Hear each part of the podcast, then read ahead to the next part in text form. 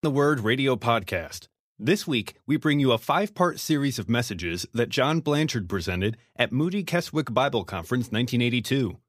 John Blanchard is a preacher, evangelist, author, former co director of Christian Ministries, and an international conference speaker. Now, here is John Blanchard on Today in the Word radio. Well, let me invite you to turn this morning to the third chapter of uh, the letter or the epistle of James, and you will know this week we are going through the whole of the letter. First of all, just reading it through, uh, chapter by chapter, reading one chapter each morning, and then uh, we are turning to one particular chapter each morning and studying it uh, uh well at a certain uh, depth at least. We're taking, if you like, a helicopter ride over the epistle of James. A helicopter is a remarkable aircraft. It has the ability, of course, to go straight forward.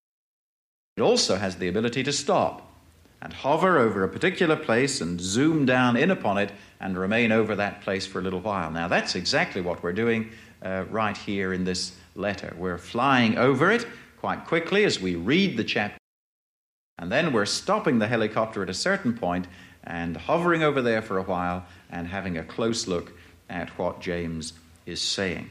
Well, the choice of the particular parts over which we're stopping and where we're studying is very arbitrary. A matter of uh, personal choice. We trust, however, uh, guided and controlled by the Holy Spirit.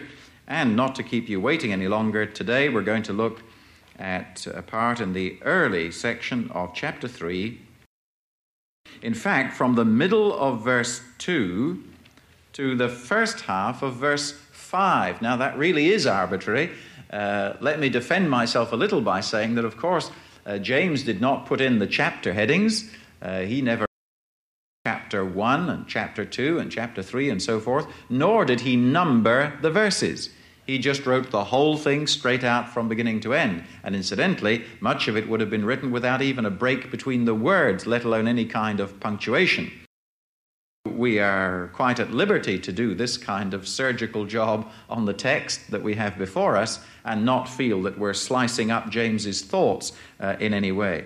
As a matter of fact, uh, I'm going to suggest, of course, having thought about it and studied it carefully, is a perfectly legitimate way in which to break up this chapter.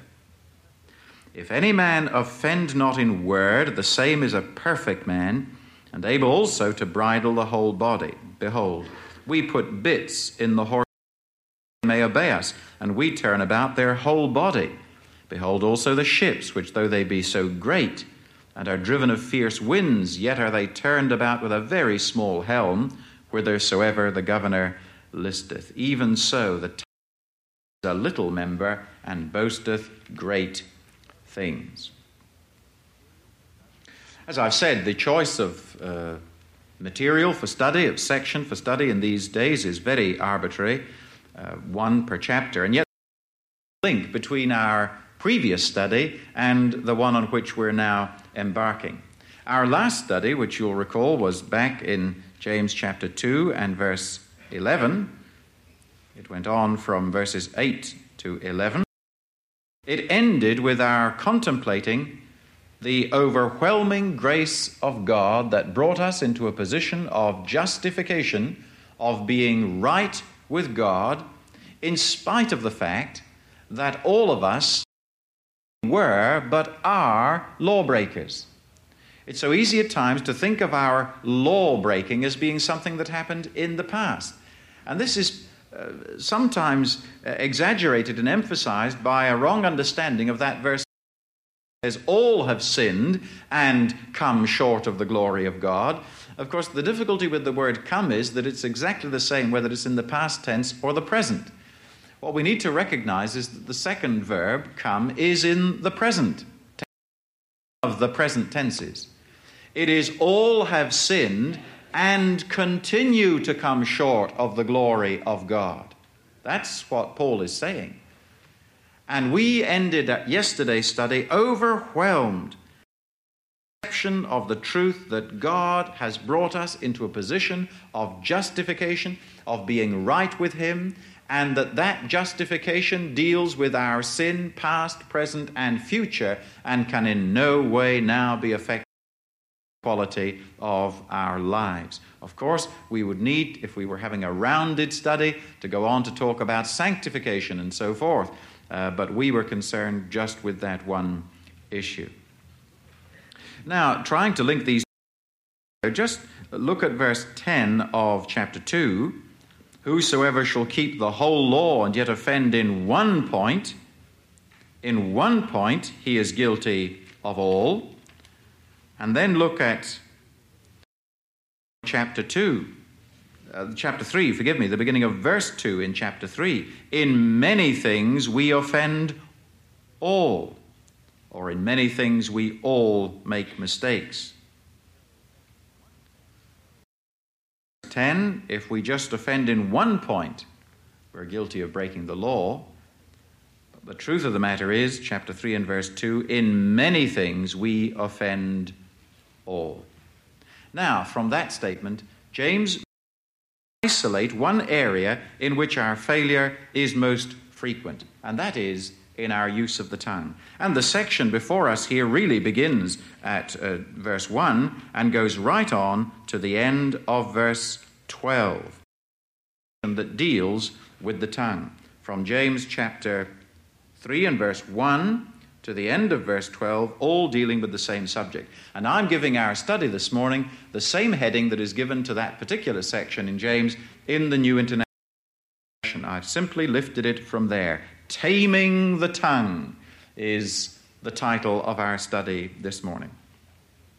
Now, let me repeat the whole section goes on to verse 12. That would give you the complete picture, and the part we're looking at this morning an introduction. Uh, the other studies you will be able to get uh, in, the, uh, in the commentary and not hearers only, though I realize that will be exasperating to any who uh, are not here live and are hearing it by tape because you will not be able to get uh, other volumes. Let me give you two headings to uh, hold our study together this morning. And the first is this James tells us here that we must recognize a practical fact. We must recognize a practical if any man offend not in word, the same is a perfect man, and able also to bridle the whole body. Now, a superficial reading of that might suggest uh, that James is contradicting himself. He says, verse 2, in many things we offend all, or as the NIV has it, we all stumble in many ways. Now he is uh, putting forward a position where someone apparently would be a man. Now, is he contradicting himself? We all make many mistakes. We all offend. We all sin. But here comes the hint about a perfect man. Is he suggesting that there is such a person on the earth? Or is he advocating a kind of shortcut to perfection by the right use of the tongue? Is James really saying, now, use your tongue correctly and you'll be perfect? You will have achieved perfection if you use your tongue in a perfect Of course not. That would be at variance with the whole tenor of Scripture and at variance with what James himself says elsewhere. Let me uh, introduce you to three biblical concepts in order to penetrate the surface of what James is saying here. The first is what I'm going to call mystery. There is a mystery here. You will know that there are many different views on what the theologians call perfectionism the idea that a man perfection here upon the earth and all kinds of, of uh, theological concepts come into that uh, whether it's a matter of substitution or eradication, or whether it's something that happens gradually, whether it's something that happens immediately, is there some kind of lifts us into a perfect position? What do we make of John Wesley's uh, doctrine of perfect love, and so forth? The one thing that we cannot escape as we're wandering around in all of that morality is this that the Bible commands us to be perfect. There is no escaping that. The all embracing edict that was to govern all of Israel's behavior was this you must be blameless or perfect your God. Deuteronomy 18 and verse 13. Or again, going to the New Testament, in Matthew 5, in the Sermon on the Mount, how did Jesus sum that up? Be perfect, even as your Father is perfect. Now, there seems no room for maneuver there, whether we're looking at Old Testament Israel or at uh, New Testament Israel and to the Lord teaching his disciples. The injunction is the same be, doesn't seem to be any kind of let out, whatever. But the Bible is equally clear that no one is perfect. Some people may think they are. Charles Haddon Spurgeon once said he'd only met one he was a perfect nuisance. And uh, you can understand exactly the kind of person he had in mind, and you probably married her, uh, him. so here we have a mystery. The Bible perfect. Open the Old Testament, be perfect. Open the New Testament, be perfect. And then we look around and no one is. If we say, that we have no sin, we deceive ourselves, and the truth is not in us, John says in 1 John 1 8. And not only does the Bible teach us that, but Christian biography confirms it. Whenever you read honest biography, I don't mean a great deal of the modern stuff today, which I believe is frankly dishonest, is, well, the word is triumphalist, uh, trying to project a view that says we've arrived, we've found it, we've got it, we're there, everything in the garden is coming up roses. Well, that is nonsense. It sells books, it doesn't happen to be the truth. A friend of mine said the Christian roses, including the thorns. That's the truth of the matter, of course. But you read honest biography. I'm not suggesting there is no honest biography around today, I'm just suggesting there isn't much of it. But go back uh, 50 years, 200, 300 years, and read honest biography. And you'll discover that the greater a man gets, the smaller he believes himself to be. The closer to God, the more conscious he is of his distance from God. And there's something of the element of mystery about this. God is fitting the believer for heaven and the closer he gets to heaven, the more disqualified he feels. A Christian is commanded to grow in grace, and yet his eternal standing with God does not depend one bit on whether he grows rapidly or slowly. Satan is defeated, and yet he's permitted by a loving, sovereign God constantly to attack and to bring them into disobedience and dismay and disgrace and defeat.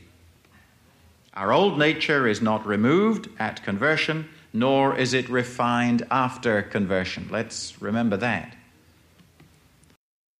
Chorus, at least it's got a lilt to it and a lovely tune and so forth.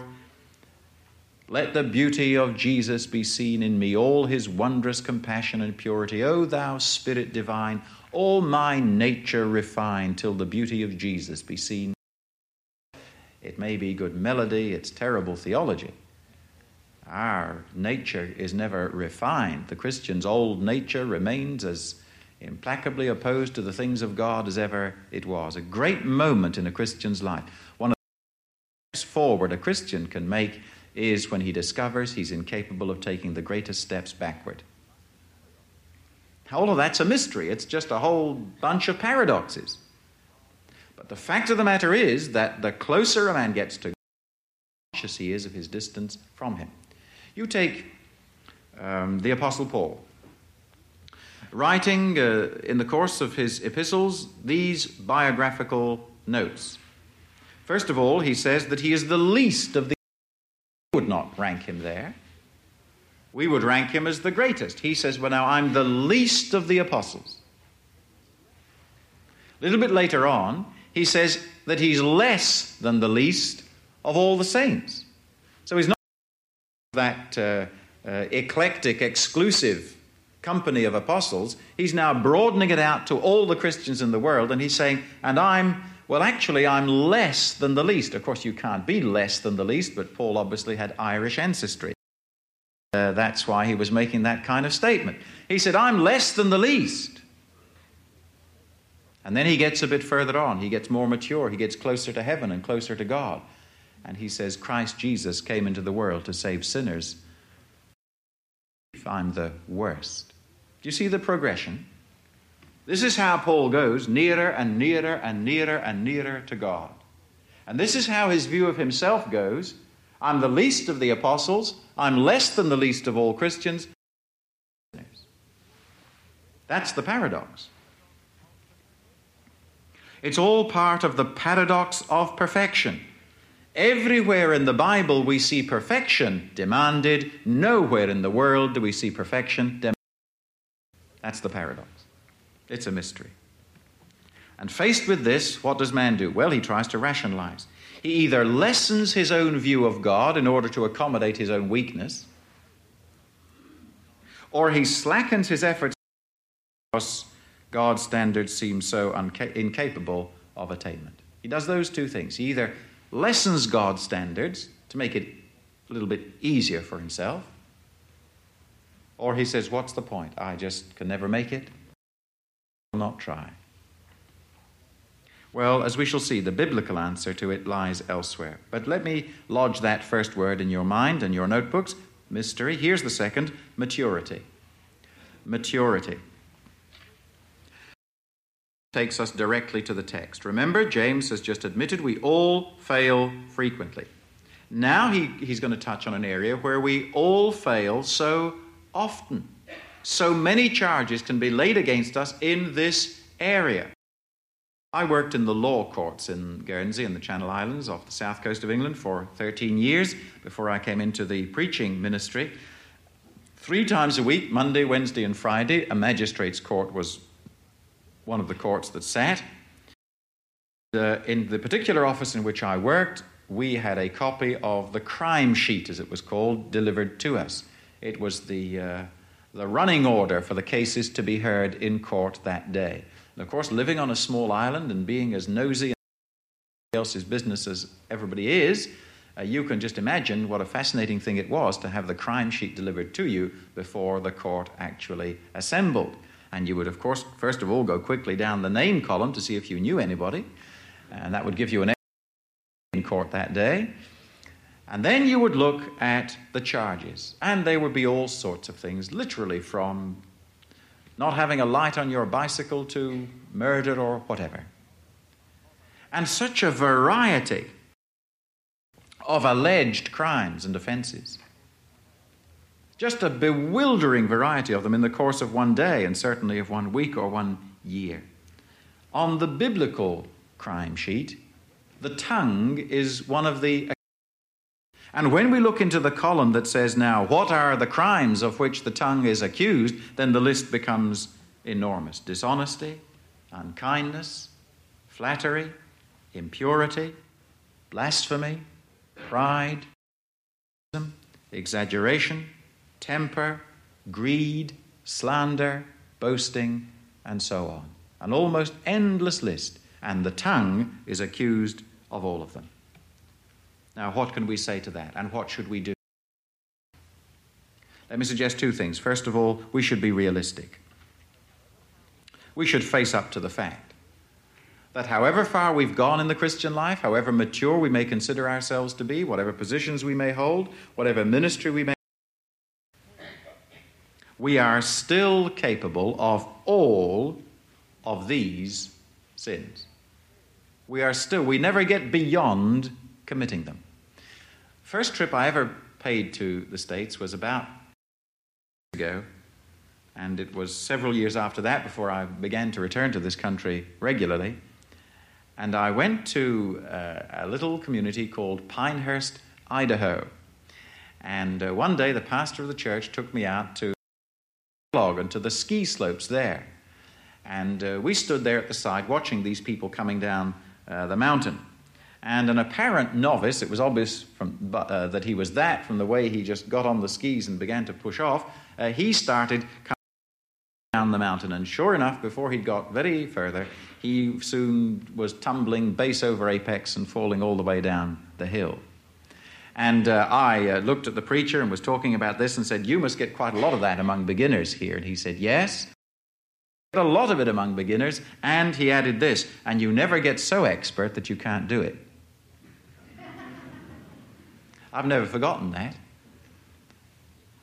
You never get so expert that you can't do it.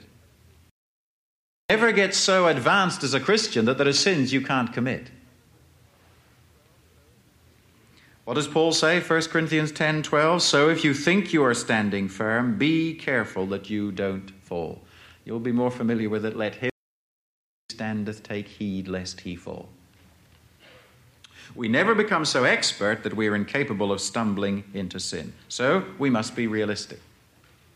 Secondly, we must be resolute. That is, we must be resolute in our determination to to get better. We must work at it. If I had returned to Mount Kellogg two years later and seen that same person coming down the same slope, I would not expect him to make the same mistake, at least not to make it so often. I would expect there to be if I went back two years later, I would expect that man to be a better skier. Still capable of falling. Why? You will have seen them recently in the World Cup runs in, in Germany and Switzerland and Italy and elsewhere. Swear they would never get up again. Uh, but these are professionals, these are the experts, these are the, the champions of the world, and there they are crashing through barriers and flinging themselves headlong over spectators and whatever, they're still capable of making mistakes. But we should expect improvement. And this is where James's word perfect comes in. It's the word teleios in the Greek, one who reaches maturity or attains a goal. It's the same kind of language that you have in Hebrews 1, where we're urged to go on to maturity. We're to be adults, not infants. The tragedy is that so many Christians can point to no real progress in understanding, behavior, in holiness, in spirituality, in maturity. To move around in the right circles doesn't necessarily mean that you're getting anywhere. It's better to go in a straight line, the best of circles. Because getting in a straight line, you're going somewhere. You can just move in the right circles and be getting nowhere. Can I ask you whether there's any real progress being made in your Christian life? It really doesn't matter how young or you are. We have some senior citizens here, some really senior citizens here.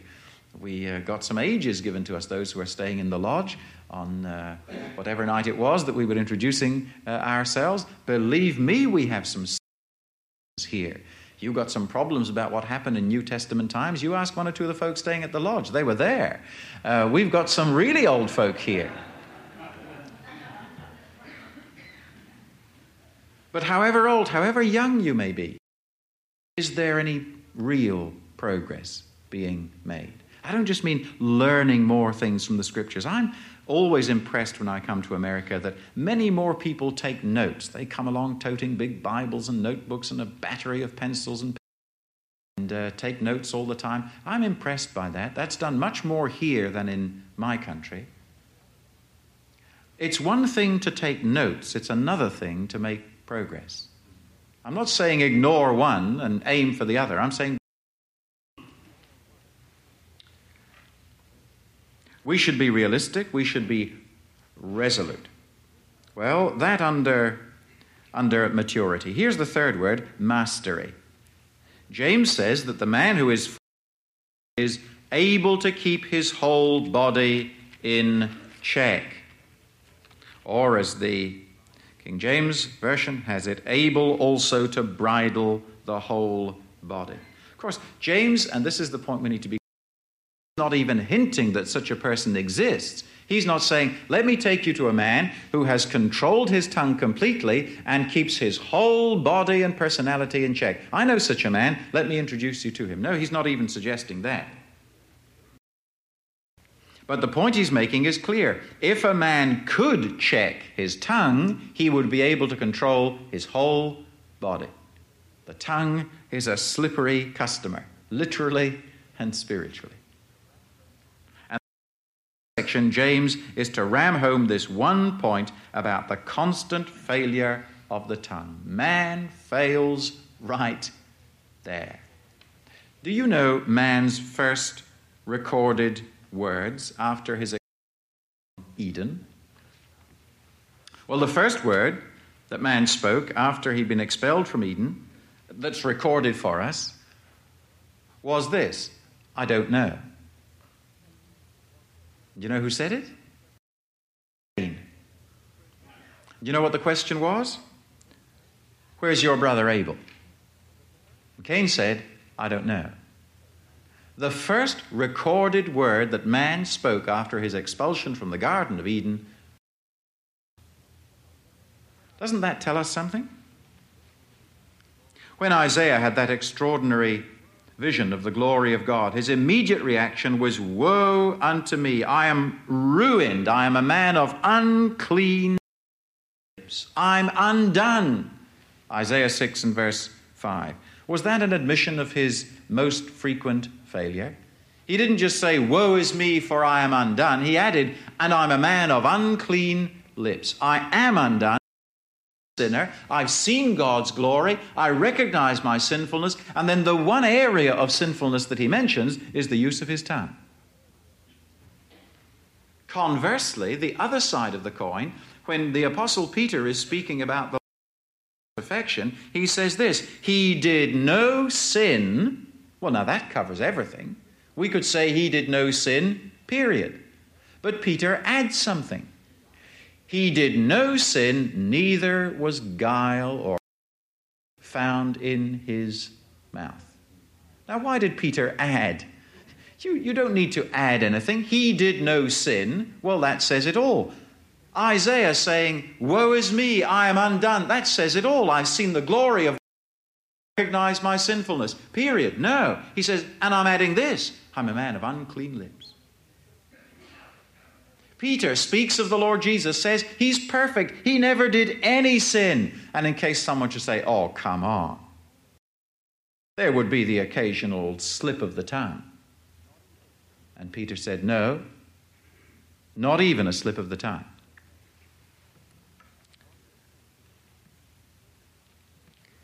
1 Peter 2 and verse 22. Now, what is the point James is making? Surely it's this that if a Christian is to aim at holiness, he will need to take special care of the use of his tongue. And because he has no innate power of his own to control it, he will need continually to pray with the Psalm 141 and verse 3 Set a guard over my mouth, O Lord, keep watch over the door of my lips. We must recognize a practical fact. Now, secondly, we must recognize a powerful force. We must recognize a practical fact. Secondly, we must recognize a powerful force. And yet again, James is going to reinforce his by a picture, his argument by an illustration. You know, the whole of the letter of James is a picture gallery. I found it so fascinating in all of those seemingly endless hours of study to discover that again and again James uses illustrations, pictures. He's an artist in the whole of Scripture at illustrating what he's saying. And uh, the third chapter of James is the most crowded room in the whole of the art gallery. And uh, you can see them here, and they hardly need any comment uh, from me. We put bits in horses' mouths that they may obey us, and we turn about their whole body. Here is the surging power of that great, powerful animal, and all of that power bound by just a tiny little piece of metal, only a matter of ounces in weight. And he goes on Behold also the ships, which though they be so great and are driven of fierce winds, yet are they turned about helm, whithersoever the governor listeth. Using our language today and our technology, here is a massive supertanker discharging thousands of tons. And that supertanker controlled by the movements of a comparatively small rudder. Now, the temptation is to add our own illustrations to that and say, and yes, and here we are on the sea of life, and the winds come, and the storms come, and all of those things, and our ship needs to be guided correctly. Well, that's right around the parable of the Good Samaritan and saying, Now the donkey had four legs. The first one meant this and that and so forth. And he gave the innkeeper two coins, and uh, uh, one of them is this and one of them is that. And when he said, I will return, this is a reference to the second coming. Now that's, that's stuff. It's baloney as far as exposition is concerned. It's got nothing to do with the scripture. Uh, the story of the Good Samaritan's got nothing to do with any of those things. It was an illustration of who your neighbor is. And you're not to press all of those points out of scripture like squeezing. James is only making one point here.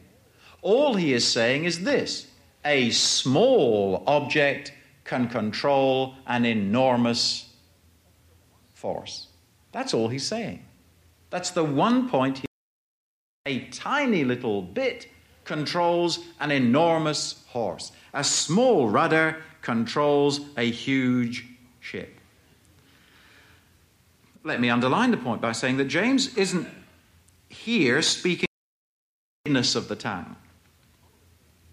Uh, if we were to go on and study the following verses, as we do in the, uh, in, uh, in the commentary itself, uh, then you would see that he does talk about the wickedness of the tongue. But the point is, he's just its effect.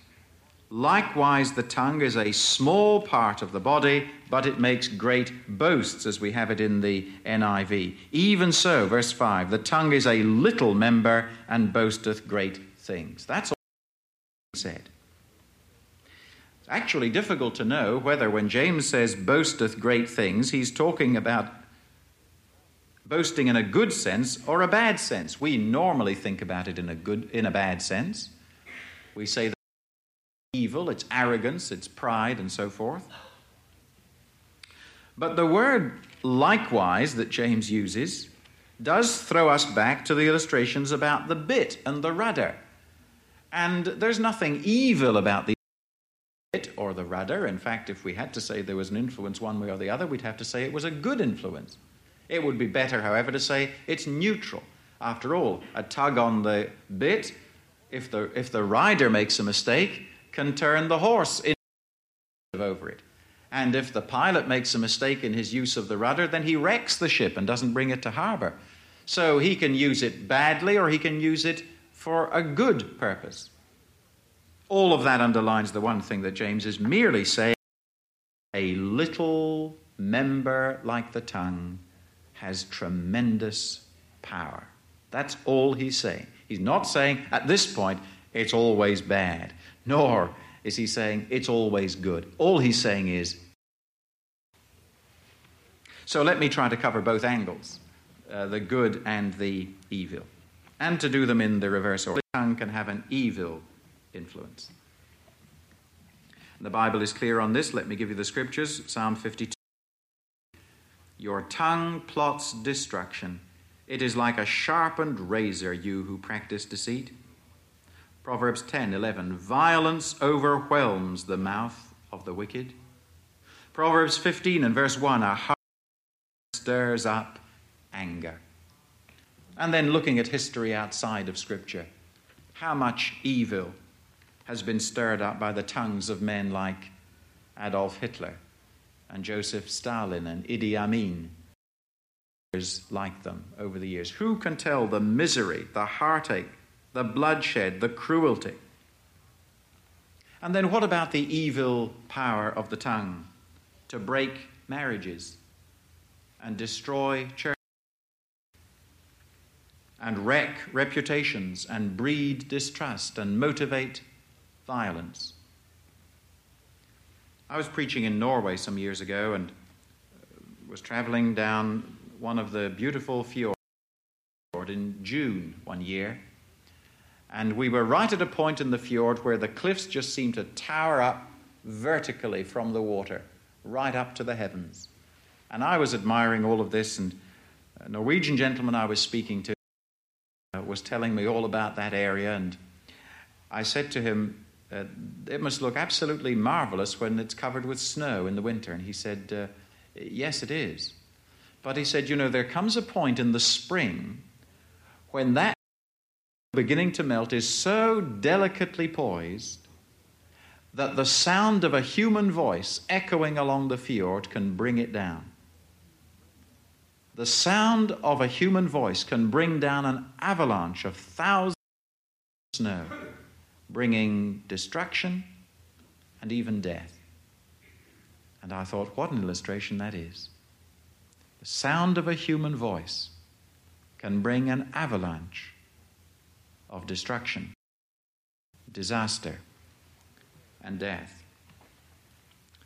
Be aware of the evil power that can be unleashed with the tongue. Secondly, of course, the tongue can have not an evil influence, but an excellent influence. Scripture again first. Proverbs 10 and verse 11, from which we've already quoted about the evil influence. The mouth of the righteous is a fountain of life. Well, what a lovely phrase. Violence overwhelms the mouth of the wicked, but the mouth of the is a fountain of life. Who can measure? If we cannot measure the evil that has flown from human lips, who can measure the blessing, the good that has flown, poured from men's lips? Think of all the love and comfort and encouragement and wisdom that has been given as men have spoken to each other. Think of those who've boldly spoken the truth of the gospel at the risk of their own lives, those in New Testament times, those beyond that, those who were martyred rather than their faith, others who've uprooted tyrants from their thrones by the power of the human voice. Mary, Queen of Scots, said that she was more afraid of the tongue of John Knox than of 10,000 fighting men. Think of the millions of times that this tiny little member, the human tongue, has been used in the greatest message of all to proclaim the glorious gospel of salvation. And think of the multitudes of people, no man can number, of every tribe and nation, of every corner of this earth, who have been brought to a saving knowledge of Christ through listening to the sound of a human voice. And let me add this that the influence of the human voice, of the tongue, of what we say, is not only powerful, it's lasting. Stories I know in that regard concerns a man called Luke Short, a New England farmer. Came over to this country from civilization and uh, lived here a hundred years of age and still unconverted. He was working in his field one day and he got to thinking about his long life. And he began to have a reminiscence. Went back over the long years here and then back in the old country and then back to his childhood and back to the time when he was a teenager. And he remembered living in the little town of Dartmouth on the south coast of England and hearing a preacher by the name of John Flavel, one of the great Puritan preachers. And he remembered words that John Flavel had preached 85 years before. And he thought about those words, sitting there in his field up in New England. And there and then, sitting 85 years after the preacher had finished his sermon, Luke Short was converted. The powerful, lasting influence of the human voice. I would find it difficult to come across a more vivid illustration Judgment, and as a warning. Scripture says again, Proverbs 10 and verse 20, the tongue of the righteous is choice silver. Now, some of us have gold in our mouths. The Bible wants to know whether we've got silver. The tongue of the righteous is like choice silver. Your tongue is mine, an instrument of righteousness, of purity, godliness, of truth, of peace, and of joy. When you go to the doctor for a checkup, you may not think there's anything wrong, but it's just a regular and wise thing to do. Almost certainly, one of the things that he will say to you is, Show me your tongue.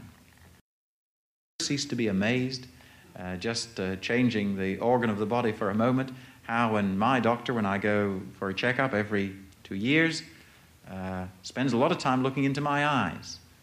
And looking into my, I don't mean he like that. I mean, he gets that little instrument out and peers in and looks, and then starts describing things that are going on all over my body because of what he's seeing in my eyes.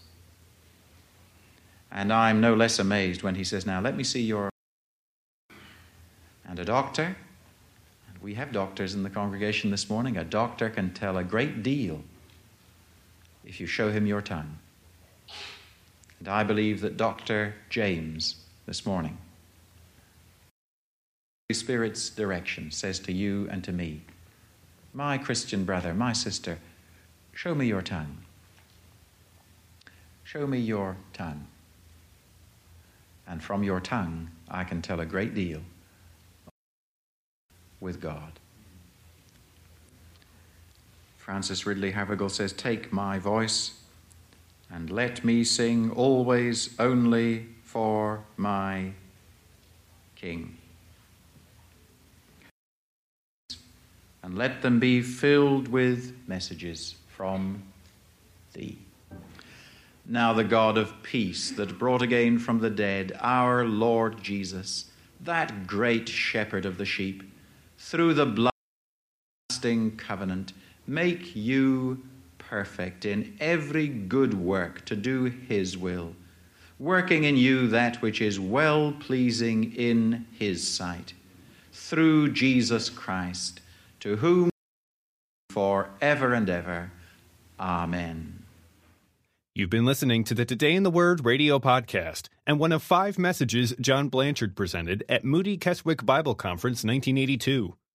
John Blanchard is a preacher, evangelist, former co director of Christian Ministries in Surrey, England, and an international conference speaker. Audio copies of this and many other messages from the podcast are available at moodyaudio.com. Today in the Word Radio is a production of Moody Radio, the Moody Bible Institute.